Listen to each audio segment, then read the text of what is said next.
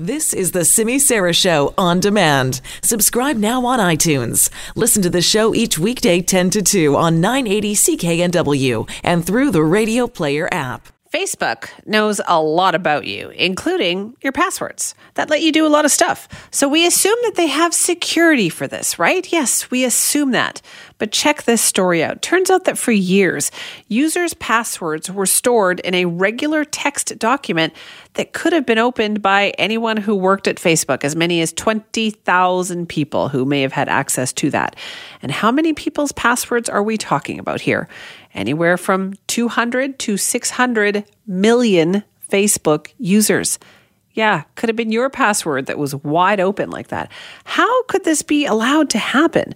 We're going to talk more about this now with the help of our guest, Alex Hammerstone, who's a cybersecurity expert and head of risk management at TrustedSec. Alex, thank you so much for joining us. Thank you for having me. It seems like with Facebook that the hits just keep coming, don't it? Doesn't it?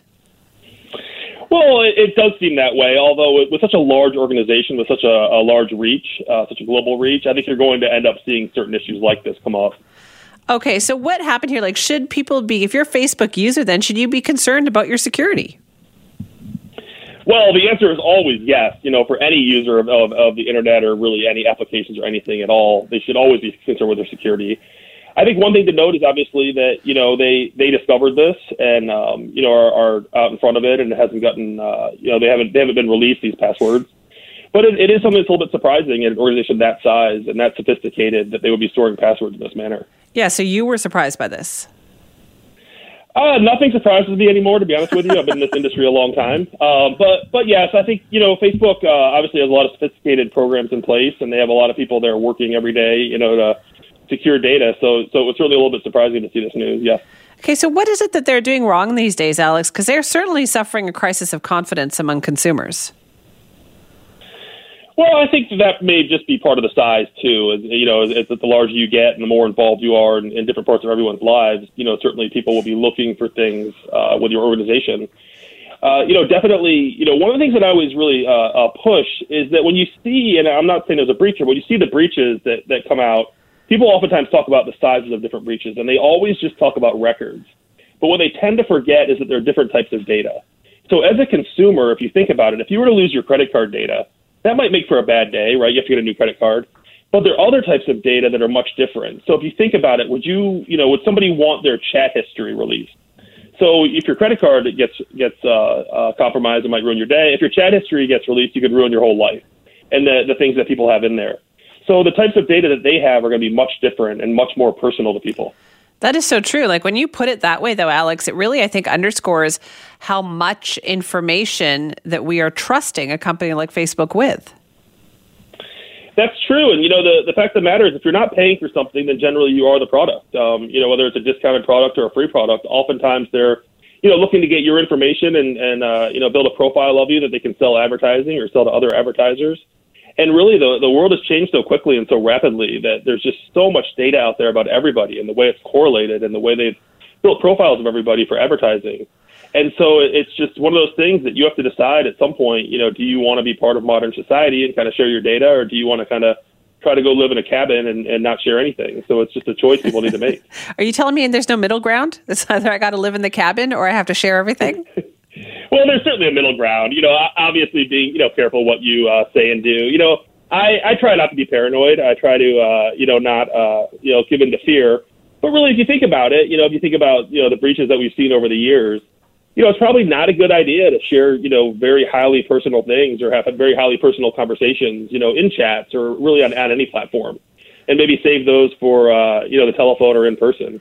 Yeah, because that, really, you know, once uh, you, you, type something into a computer, it, it, tends to live there forever. Yeah, that's what I'm wondering. Then, so like we we like to see these stories and go, okay, look at Facebook not protecting our information again. But how much of this is our fault for thinking that we can just put all this stuff out there and somebody's going to look the other way? Well, so it's it's interesting because you know one of the most common questions that I get asked by people is, you know, how, how can I keep my data safe? And the fact of the matter is that most of your data you don't have. And even if you think about your health records, so you know, unless you're keeping them printed out in a folder that you're putting underneath your mattress, you don't have them. You know, you're they're at a health facility or they're at an application provider or they're somewhere else. So your data, you know, these days is really only as secure as how, uh, you know, how, how secure the people that you give that data to keep it. So it's really kind of interesting is that while there are certain things that we can all do to protect our accounts, once we give our data to somebody else, it's really just in their hands. Okay, well, how do you protect yourself online? Well, so you know, I try to just kind of be a member of modern society and, and uh, you know use the services that make life more convenient. But you know, protecting your accounts, you know, things like like passwords. You know, if you can use passphrases, you know, so you can use really long sentences. You know, a song lyric or something. Uh, um, not reusing your passwords. So if you remember, there's there've been some breaches in the past where you know hackers were able to see kind of the username and passwords that were used on one site, and if you took those username and password combinations and went and tried them on other sites, including banking sites, they were able to get into a lot of those.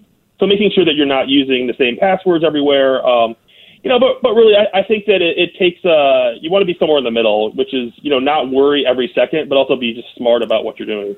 That's really tough for people these days, isn't it? Though, because we rely on the internet for everything, and it seems to want more and more information from us. It does, and it, it's just if you start to think about it, it's just ev- it's everything. You know, Yeah. your phone is always with you, so your phone knows where you go. You know, it it, it knows uh, where you shop, and then if you have your you know your shopper cards, they know what you're buying, and you know all the credit card companies know what you buy and where you go, and then you know your uh, you know your chats and your phone calls, and just everything is you know in these databases and is able to be correlated. And really, there's almost uh, it's really difficult these days to have any privacy. It is okay, but we should keep trying, though, right? Like we shouldn't necessarily just rely on these companies to be private for us. Absolutely, and and you know I think you know regardless of where you are, whether you're in uh, Canada or the U.S., I think that what'll probably happen is down the road we're probably going to look at some more regulation will be coming out. Is my guess.